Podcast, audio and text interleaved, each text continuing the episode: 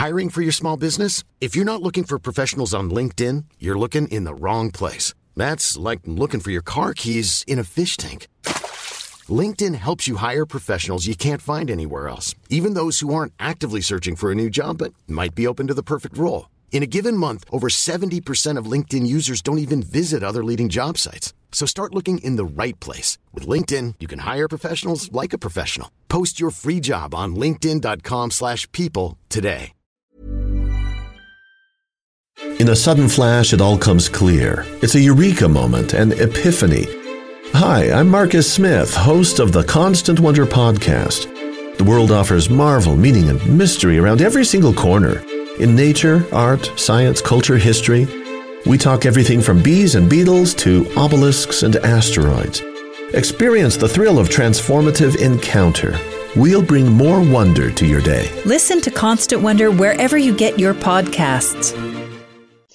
Hello and welcome to another instalment of History Hack. I'm very excited today, and Merrin has come to join me because she loves all things Italian, and she's very excited as well. Um, and because World War One's not your bag, and you want to learn stuff. So, who's with us, Merrin? Well, today we have with us Dr. Vanda Wilcox, who's a freelance historian living in Paris. And Vanda is well published on Italian military leadership, training and battlefield performance, as well as the popular experience and memory of the First World War specifically in Italy. And her doctoral thesis focused on morale and discipline in the Italian army during the First World War.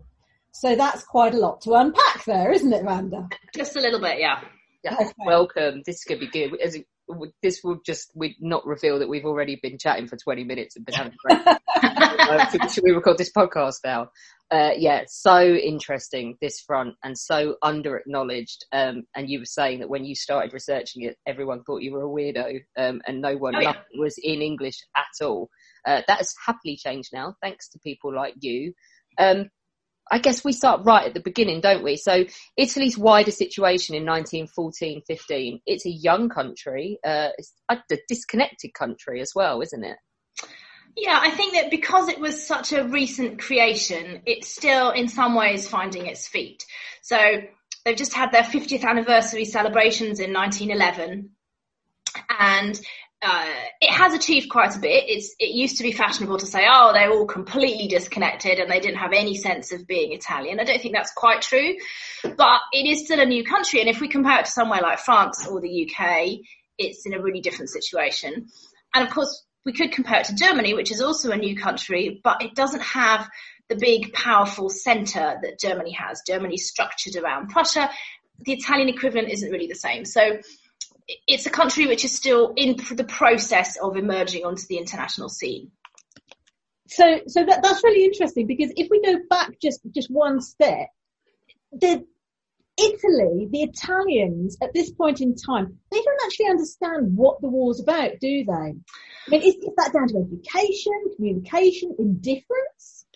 Well, I mean, it depends who you mean by the Italians, I guess, here. Mm. Um, Italy is a country that, compared to other Western European countries, still has quite low rates of literacy. Yeah. So, especially in rural areas and especially in the south, but not only in the south, we do see some, some high rates of illiteracy. It, it varies. Up in the most wealthy northern regions, maybe only 10 to 15% of the population is illiterate, but there's parts of the south where it's about three quarters of the population. Those people are not reading the newspapers. They're not politically in, involved or engaged. And the first election at which all men could vote was only 1913. So it's not, it's only just democratizing at the point that the war breaks out. So many people aren't part of the political process. They're not reading the newspaper. There's no, not been any reason for them to be politically engaged. And so the war, especially when it first breaks out, doesn't seem like it has anything to do with them. Obviously, we have an educated middle class as well who are involved and following the news. There are newspapers. There, there, you know, there's plenty of people who are acutely interested in it. Hmm. But across the country as a whole, it's quite uneven. Italy enters the war in 1915 because there are potential, and they enter the war because there are potential benefits for Italy, don't they? It's not an aggressive decision based on um, wanting. It's not the same as uh, Austria wanting to teach Serbia a lesson or Germany wanting to take on Russia um, and regain territory. And there's nothing like that. It's just a, this is happening and what can we get from it, isn't it? Yeah, and I think it's easy to be cynical about, um, but it's a very calculated decision. I think this is one of the really interesting comparisons. All the other countries, we study the July crisis in a lot of detail because everything happens within six weeks, right? Everyone's making decisions in a hurry. Italy takes its time. It announces it's going to be neutral on August the 3rd, 1914 just as everyone else is going to war. It says, no, we're not getting involved. And then it can spend the whole of the autumn and winter 1914-15 basically negotiating with both sides to see who would potentially offer it what it wants. And in the end, it's the Allies that are more persuasive. And what Italy most of all wants is, in the view of the nationalists, to complete unification. So there's little bits of territory that Italy believes should be Italian and that didn't get taken over from Austria back in the 19th century. So as far as they're considering, considering it's, it's kind of unfinished business. And so they enter on the side of the Allies hoping to conquer those pieces of territory from Austria-Hungary. And, and that will make sense in terms of economic expansion, won't it? I mean, you, you mentioned um, industrial concentration a moment ago. That must have had important implications for recruitment, for conscription, and how units were organised. Can you tell us a bit about that? Right, so the Italian situation here is uh, is kind of messy. Um, like a lot of what's happening with the Italian war effort, it's messy. They don't organise the army in the way that we might expect to. Instead of having regional recruitment where each unit comes from a town or a village or a neighbourhood, recruitment is organised on a national level. In other words, when a man gets called up, he'll be sent to a town, probably at the opposite end of the country, and in his unit, he will be serving alongside people from between 12 and 20 other military districts, which could be spread all over the country. So in one single unit, you'll get people from Naples, Sicily, Milan, mountains, plains, you name it, all jumbled in together. And this was done to make, in theory, everybody bond. The idea was that through your military service, you would become more Italian because you were bonding with people from all over the country. Does it do the opposite and just bomb morale though? Well, that's the obvious downside, right? The military hate this. The army say this is a stupid system. It takes forever to mobilize, as you can imagine. You've got trains going up and down the country. You've got people who live near, war, near the war zone who, when the war breaks out, they get conscripted and they have to go down to Sicily to meet up with their unit, right? It's completely barmy. Mm. So the army hate it, but the politicians have always wanted this system because they're worried that Italy is too disjointed and too fractured and they need to kind of build more Italianness. During sounds, the war, they drop this because it's so hopeless. But for the first couple of years, that's how it works. It sounds like a complete recipe for disaster. I mean, from experience, I know that 20 miles apart, not so long ago, you could have different villages speaking different dialects, not understanding different cultures. And, and there was always also, um, as, as I understand, there was quite a large Italian diaspora before the First World War, wasn't there? Yeah, there's a lot. Um, it's estimated that before 1914, um, 13 million people have emigrated, and there's still at least 5 million of them resident overseas when the war breaks out. And all of the men of military age who have emigrated are still liable for conscription. And the Italians do actually try to call them up. Not that many come, well, 300,000 come back, which That's I think is quite a lot. They're not really volunteers, they're conscripts, but they have sort of chosen to answer their papers, right? And they're coming back from America, from Argentina, uh, from other parts of Europe. There's quite a lot living in the UK actually. So 300,000 do come back. Do you know how many were served papers? Uh, nearly a million. That's quite a good hit rate considering they've emigrated. Right. I think it's interesting because we kind of assume that those people would be like, yeah, whatever, I don't care. But a surprising number of them do. A lot of them still have family back in Italy. And of course, if you were a long-term draft evader, you couldn't go back to Italy afterwards. So if you want to go and see non now again, then you have to join up. And um, and some of them have just emigrated because they're poor, but it doesn't mean they don't want to. They don't feel Italian, right? So they might still feel patriotic loyalty even if they've gone to live in America. Yeah, that, that family instinct. I mean, I don't know any other country that has it like Italy. Everything's about family. Yeah, Spain kind of, but just not. It's still nowhere close, is it? It's it's um it's an important part of the decisions that these that these soldiers make. Definitely, it's about so, family. Looking at the fighting front um, against Austria, this is wholly wholly different to the Western Front. We're looking at mountain warfare, alpine warfare, tell us about the effects of that and uh, explain to people who don't do World War One why it's so hard. Well, let's put it this way there's nowhere that you can do a ski tour of a First World War battlefield on the Western Front, but there is in Italy. Um, some of the fighting, well, the front line goes to very high altitudes. It's going right through the Alps and the Dolomites. Even where it's not at sort of mountaintop height, it's in this terrible, rocky, stony terrain that when shells or bullets hit it, splinters into little shards. So you get little shards of flying rock through the air. Um, it's really horrific terrain to fight in. It's very hard to dig down and form trenches. So they do have trench warfare, just as they do on the Western Front, but it's incredibly hard to even build them. Uh, you have to kind of blow stuff up. There's a lot of explosions. Um, uh, but there's also a lot of shallow trenches that aren't very protective compared to Western Front trenches. So the terrain is a, is a huge obstacle. There's lots of areas where there's no clean drinking water. In the summer months, there's bits of the front where people are getting malaria and cholera. So you've got the kind of quasi like the Middle East uh, hot weather diseases, but then in the winter you've got people dying from frostbite uh, and even altitude sickness, things like that. You've got White Friday as well, haven't you? Is it White? Is it Friday? That one day in 1916 where 10,000 are killed by avalanches. Oh right, yeah, avalanches is a huge killer. There's there's a couple of these big moments like that. It's estimated at least 30 to 40,000 between well, the they're two. doing it on purpose, aren't they? They're shelling to cause avalanches. Well, that's the rumor. yeah. It's never proven. Both sides say, oh, the other lot are deliberately causing avalanches. But obviously they never admit it to themselves. So we, we don't know whether this is just Mm. a rumour. But they are tunneling into the mountains and setting mines off kind of under the mountain peaks. The whole underground mining war is really extraordinary up in the in the high mountains and it's all still there. You can visit it and there's these amazing underground tunnels still. Yeah. Merrin and I actually went climbing. Um, we it wasn't intended to be a climb, but we found, uh, found some trenches, um, and I think we climbed for about half an hour just through Yeah. this trench line, which is still there because it's all hewn out of rock, so it's not going anywhere.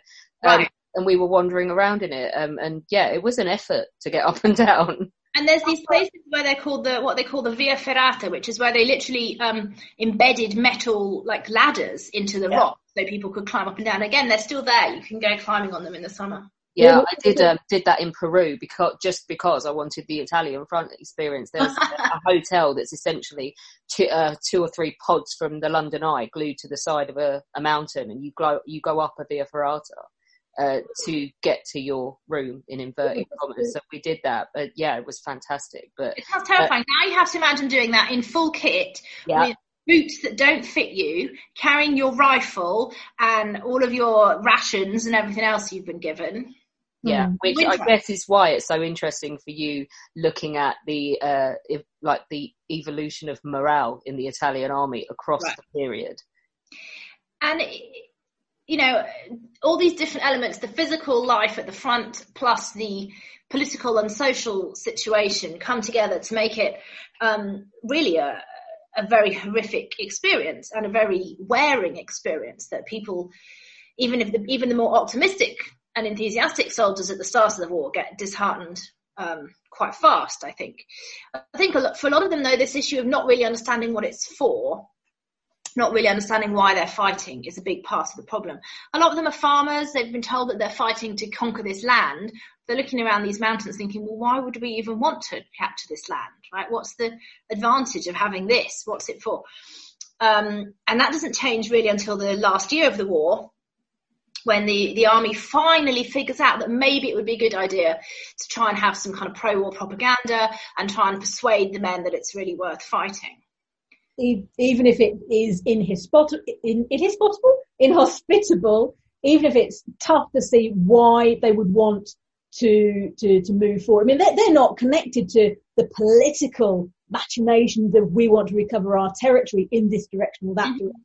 I mean, I can see the, the Austrians from from the other perspective. They must be looking at it saying, well, you know, you've got an industrial centre, Milan, not far away from the front.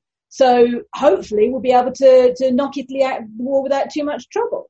But, but when we put that front in context with everything else that Italy's dealing with, I mean, they're, they're, they're fighting what? Macedonia, Albania, North Africa, France. Mm-hmm. How, how are the decisions made about where they're going and why?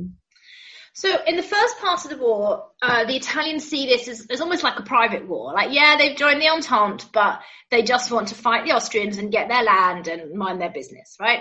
But as the war gets bigger in other ways, as the war really globalizes, the Italians start to think, uh, they get a bit of fear of missing out, right? Oh, hang on a minute. If people are going to carve up the Middle East, maybe we should be in on that. Oh, and if people are going to go to Macedonia, can we afford to sit out?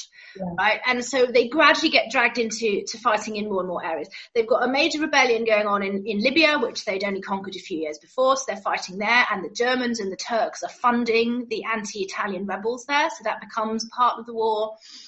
Um, and gradually they start to get dragged in. The army doesn't really, it doesn't really like this. At least the, the main chief of the general staff for most of the war, Luigi Cadorna, he says, let's not get distracted by these sideshows. Let's concentrate on fighting the Austrians. But he gets overruled because the politicians want to prove to France and Britain that they're doing their bit and pulling their weight in the international alliance. So they send uh, a couple of hundred thousand people to Albania and Macedonia. They send small detachments off to random places like Sinai and Palestine or to Manchuria, all kinds of sort of odd little groups of, of Italians going off to random places. And um, I think it's about 150,000 Italians by 1918 are serving in France as well on the Western Front. So it's all about just proving politically that Italy is really doing its bit. That's that's really interesting because it it highlights the difference between political objectives and the man with a rifle in his hand. They they are for almost two different reasons. So how does how does that translate into what happens at the front? How do how do Italian soldiers respond to this? Well, the ones that get sent off to what we might consider slightly more random fronts, um, I mean, they're, they're, they're really confused, but they're not necessarily any more confused than anyone else. Do you know what I mean? They're, nobody necessarily knows why they're fighting. Uh, some of the ones that get sent to France are pretty pleased about it because the, the food in France is better and life seems a bit more comfortable. Um, when it comes to the Italians in battle, a lot of the actual tactical level is very similar to what's happening elsewhere, right? The Austrians are fighting on other fronts too. The tactics are remarkably similar to what's going on on the Western Front for a lot of the time. And uh, a lot of the problems that the Italians have about getting decent hot food up to the front lines, supplying their men with decent warm weather clothes for the winter, um, that, that these problems really damage Italian morale, but they're very sort of practical problems. And gradually, as the war goes on, they do improve. So supplies get better, the organisation gets better. Uh, Italy starts to bring in uh, food or resources from outside, sometimes as well. Um, and by 1918, a lot of these things are, are starting to improve. Uh, but really, I think, uh, oh, and the other thing we haven't talked about with morale in term, is chaplains. Uh, the Catholic Church really mobilises to support the war effort to a surprising degree, and I think chaplains are often quite important in helping to support um, men's morale at the front. And that was despite the church being against the war to start with, wasn't it? Because um, this is Catholics versus Catholics, essentially. Right. So initially, it's it's quite awkward, but what the Pope does is he sort of distances himself. He appoints a specific bishop who's responsible for the war effort and kind of hands it off to this other guy uh, who takes charge and they, they then appoint chaplains to every unit because members of the clergy are still liable for conscription. You can't make them fight, but they're still conscripted into the military and hundreds of thousands of them serve mostly as kind of medical corps, stretcher bearers, things like that. So you've got a, a really large number of priests that, that you need to somehow use in the army and some of them are serving as chaplains and, and doing a lot to try and um, boost men's spirits basically. I know we're gonna we were supposed to get to him later, but I just don't think it's possible to separate Cadorna from morale. I mean, this is a guy. Uh, I mean, we joke. I joke with Nikolai all the time about the 35 battles of the Isonzo. This is a guy that repeatedly, to these men, he is a man that repeatedly sends them into the same battle with the same issues, and they suffer tens of thousands of casualties over and over again. What impact do you think Cadorna directly has on morale? I mean, he's quite an unlovable character. Let's put it that way. I don't quite dislike him as much as I dislike Conrad, but he's up there. He's um yeah, I think in my new book I've called him a pig-headed reactionary. He's yeah. not a nice guy. um, let's okay. So to be fair, what are his good qualities? He's hardworking. He's not stupid. Um, he's certainly determined. Um, we, perhaps too determined, but he's, he's he doesn't give up easily, right? He's so much a man of his time. He was sent away to military boarding school when he was nine or ten years old. His father was the general that had captured Rome. His grandfather was also a general. He had no options in life other than to become a, an officer, and that's what he did. Uh, he has been raised, he's from this very, very devout, very aristocratic family. His sisters and daughters mostly become nuns um, he's been raised to know that he is going to be in charge and command men, and that he has been basically put by God on earth to do that, and he has no problems with self doubt. Um, nice way of putting it, yeah. Yeah. So the problem really is that he should never have become chief of general staff. The chief of general staff before him dies in July 1914. It's the worst timing, right? Just as there's the big crisis of the war beginning, the chief of general staff drops dead and they have to appoint Cadorna and they don't want to appoint him. They've already passed him over for the top job once before because they know he's not the right man for the job. But in a crisis with a war looming, they can't afford to spend months carefully thinking about who do we want to shoot. They just have to pick the most senior general and that's Cadorna. So in a sense, there's this sort of terrible bad luck element. He's never held operational command. He's only ever been a pen pusher. Um, he's never been on the field of battle. Um, he's not stupid. During the period of the first nine months, right, when Italy's not fighting, that he's getting reports coming in from the Western Front and he's reading them and he is studying them, mostly from the French army for various reasons, he's not very interested in the British army. He's more interested in the French as a model because the Italians are also a mass conscript army like the French. He thinks that that's a better comparison, whereas the British army is professionals. He doesn't think that's going to be a very helpful example to learn from in 1914, 1915. So he's studying the reports that come in of French tactics and he's trying to, to the best of his vision, adapt what the French are doing to fighting in a mountain rocky context. Ready to pop the question? The jewelers at BlueNile.com have got sparkle down to a science with beautiful lab grown diamonds worthy of your most brilliant moments. Their lab grown diamonds are independently graded and guaranteed identical to natural diamonds, and they're ready to ship to your door. Go to Bluenile.com and use promo code LISTEN to get $50 off your purchase of $500 or more. That's code LISTEN at Bluenile.com for $50 off. Bluenile.com code LISTEN. I'm Sandra, and I'm just the professional your small business was looking for. But you didn't hire me because you didn't use LinkedIn jobs. LinkedIn has professionals you can't find anywhere else, including those who aren't actively looking for a new job but might be open to the perfect role, like me. In a given month, over 70% of LinkedIn users don't visit other leading job sites. So if you're not looking on LinkedIn, you'll miss out on great candidates like Sandra. Start hiring professionals like a professional. Post your free job on linkedin.com/people today. Ah. even even if he is not ideal for the job, he's not daft, and what he's doing is he is nurturing the evolution of an army, isn't he?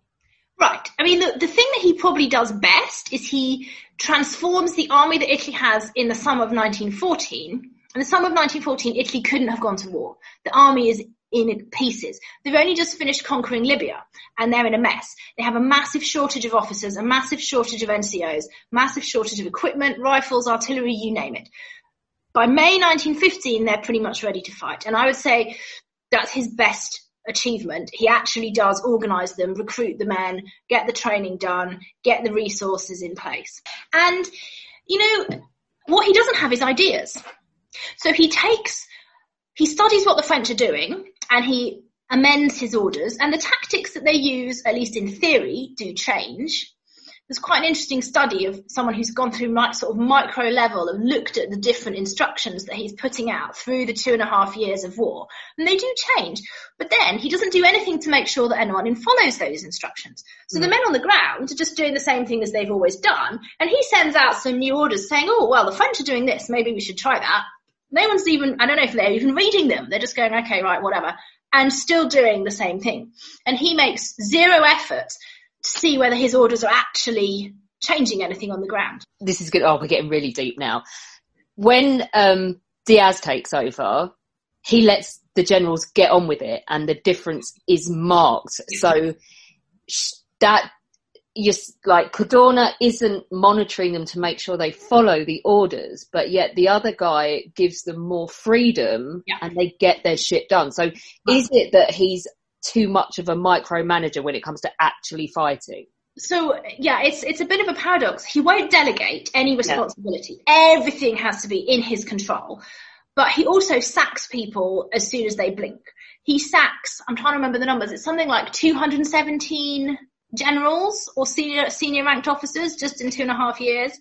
And um uh, and hundreds more kind of mid-rank officers. So if anything goes wrong when you're in charge, Cadorna just sacks you. If he doesn't stop to find out why it went wrong or what happened, or if you were just following his instructions, just sacks you. So they're terrified to do anything. They're too scared of him, right? Um, so they just sort of keep doing what they think they ought to be doing without even paying any real attention to the orders they're getting. And he never checks up. There's not like a system of feedback because he's not interested in what anyone else has to say.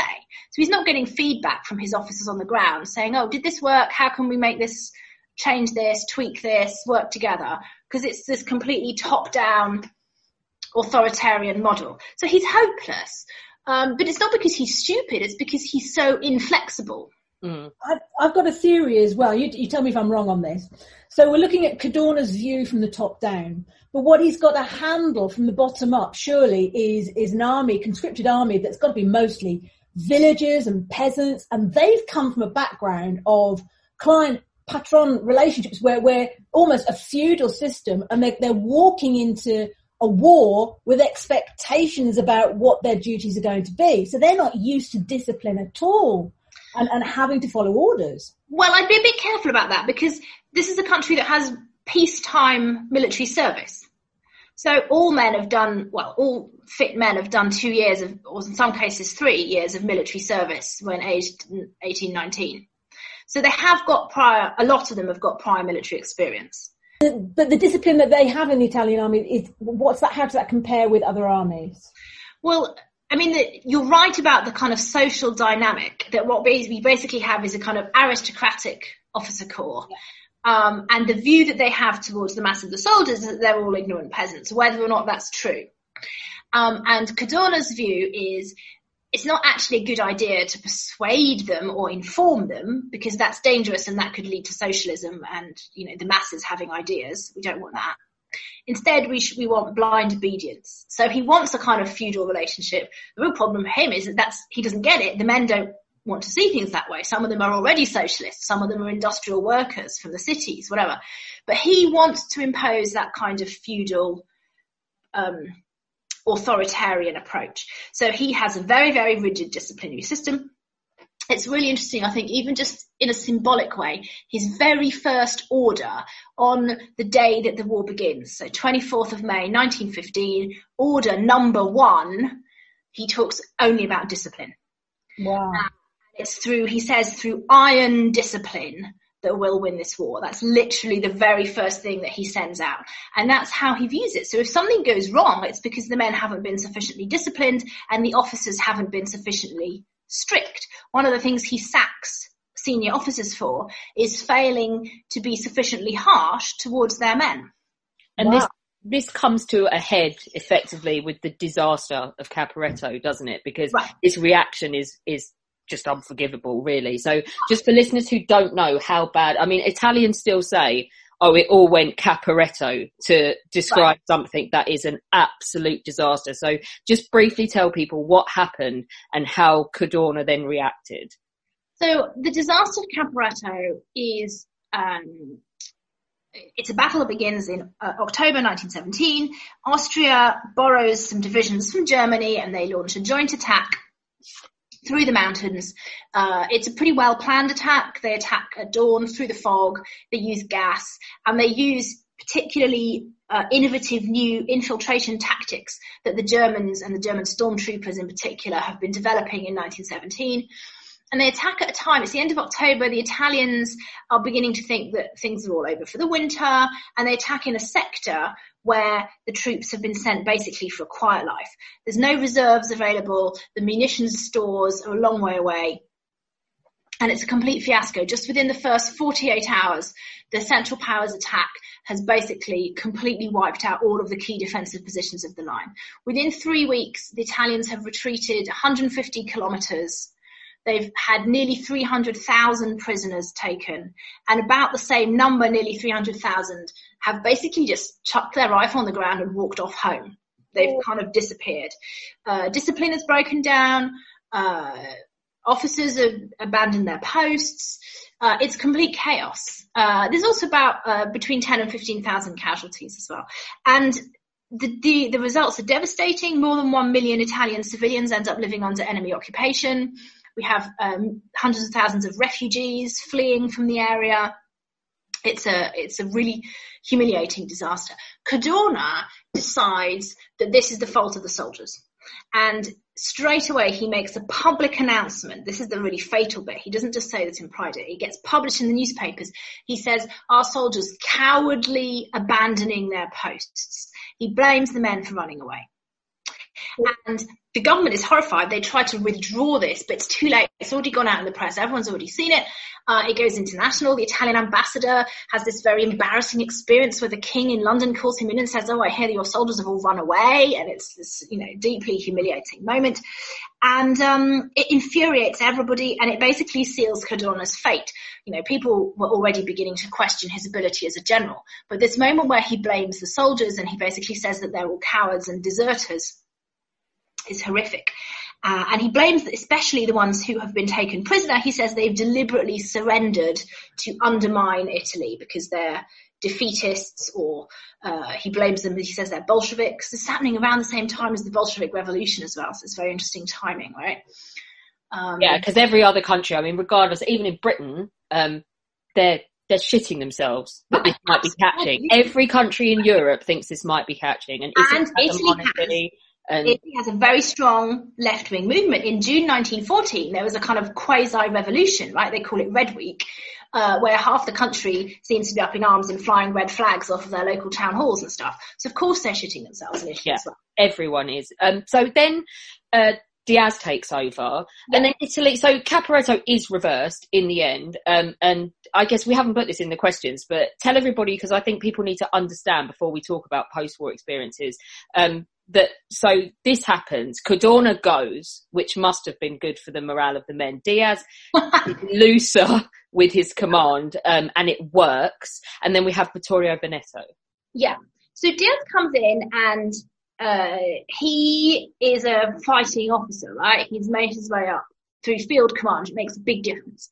Um, so there's some things where he really loosens up. He's no longer as uh, as harsh. He still has the same disciplinary structure, but he applies it in a more humane way. So, for example, it used to be that if you got back home from back from leave 12 hours late, you would, could be accused of desertion. And Diaz says, you know, your train might have been delayed. This is ridiculous, right? So he's a bit not soft, but he's a, sort of eases up a bit on that.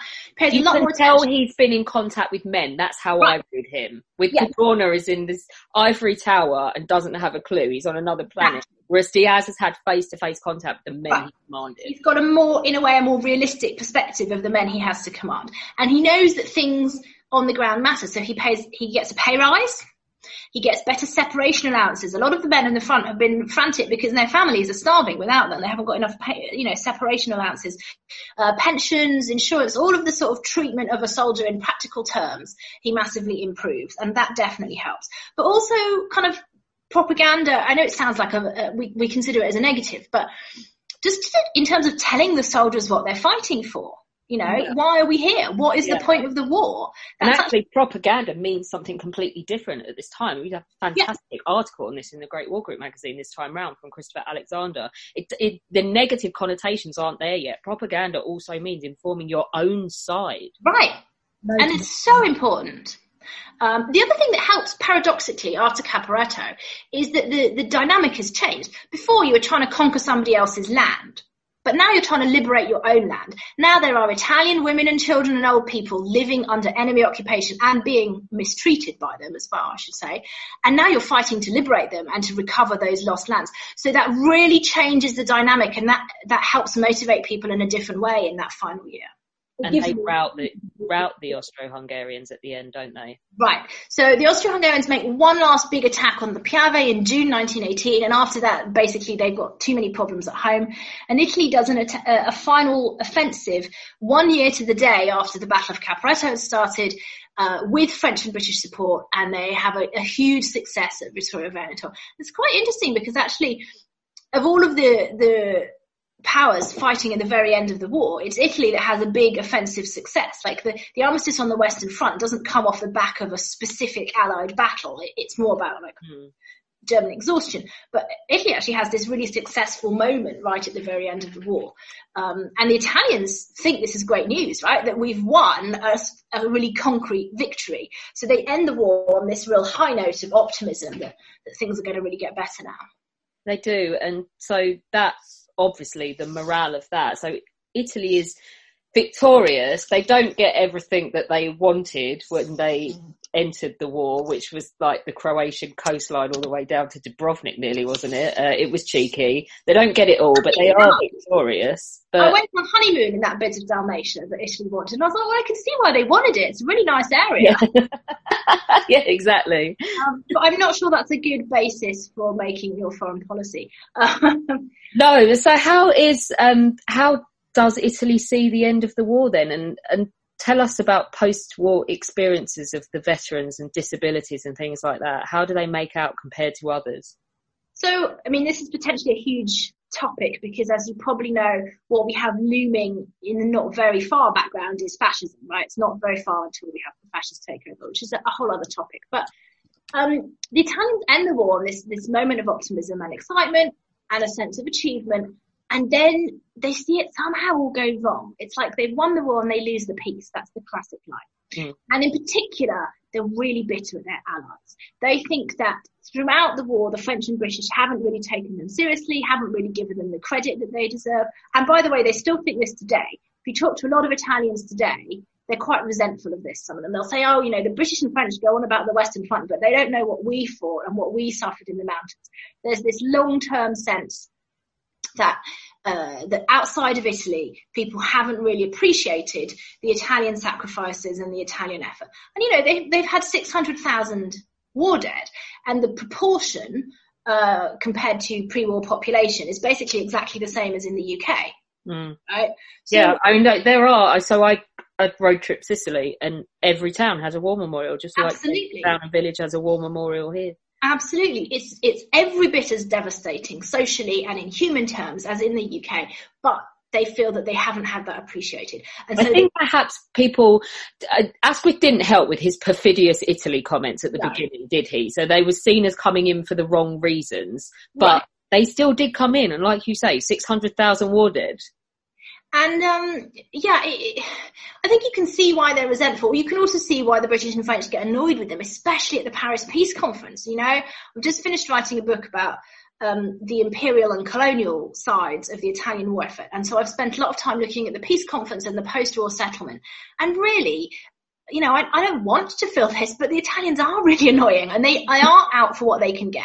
Yeah. And they are kind of grasping everyone's out for what they can get. It's just yeah. that you know the the countries that that are most. I think the other countries, their kind of perception is we were dragged into this war. You right. came into it because you wanted stuff. So really, you're exactly. like below us in the pecking order. Exactly, and it's much easier to critique the weaker countries who are out for what they can get than the more powerful ones.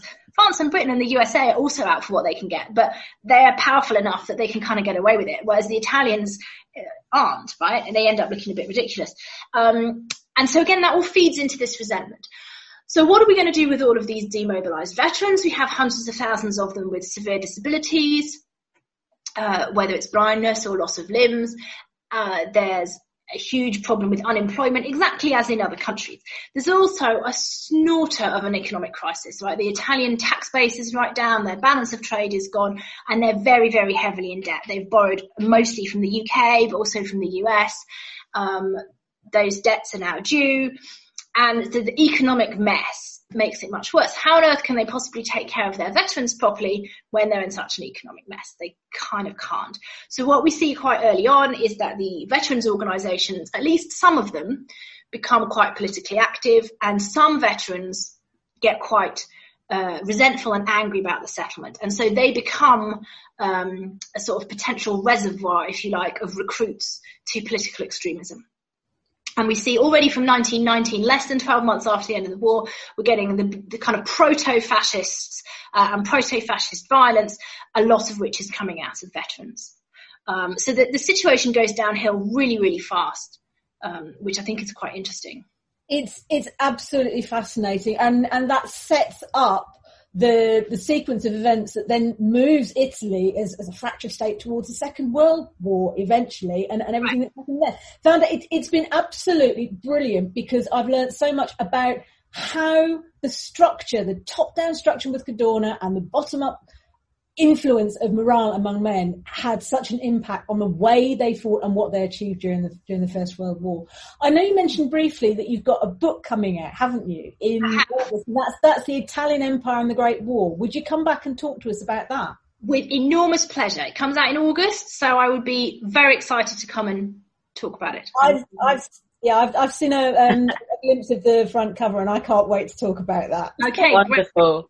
And are you, you said you're already working on another book? Um, I'm working on some little projects. I'm not, I haven't started the next book yet. I'm, okay. Yeah. You're having the break in between.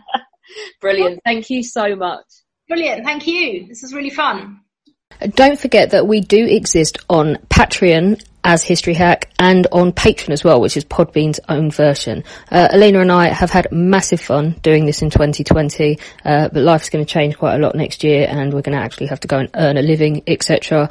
If we want to keep up the regularity that we've been bringing you and the kind of guests that we've been bringing you and the workload, then we will need your help. So uh, if you join there's going to be incentives for joining on either of those platforms. We're revamping ourselves on both of them. So don't forget to go in. You can do as little as a dollar a month and it all goes towards keeping up History Hack as regular as we've been able to bring it to you this year. When our guests join us to talk about their work and their new book, the 45 minutes or so they spend with us is just a taster of all their efforts. So to this end, we have launched our very own bookshop on bookshop.org where you can find our guests' latest and greatest books. You can support them and you can support History Hack too. 10% of every sale via our bookshop supports the podcast and allows us to keep at it and bring you more amazing guests. You can find our bookshop at bookshop.org forward slash shop forward slash hack history or just search on bookshop.org for us under the shops bit. Thank you for your continued support and here's to your next great book.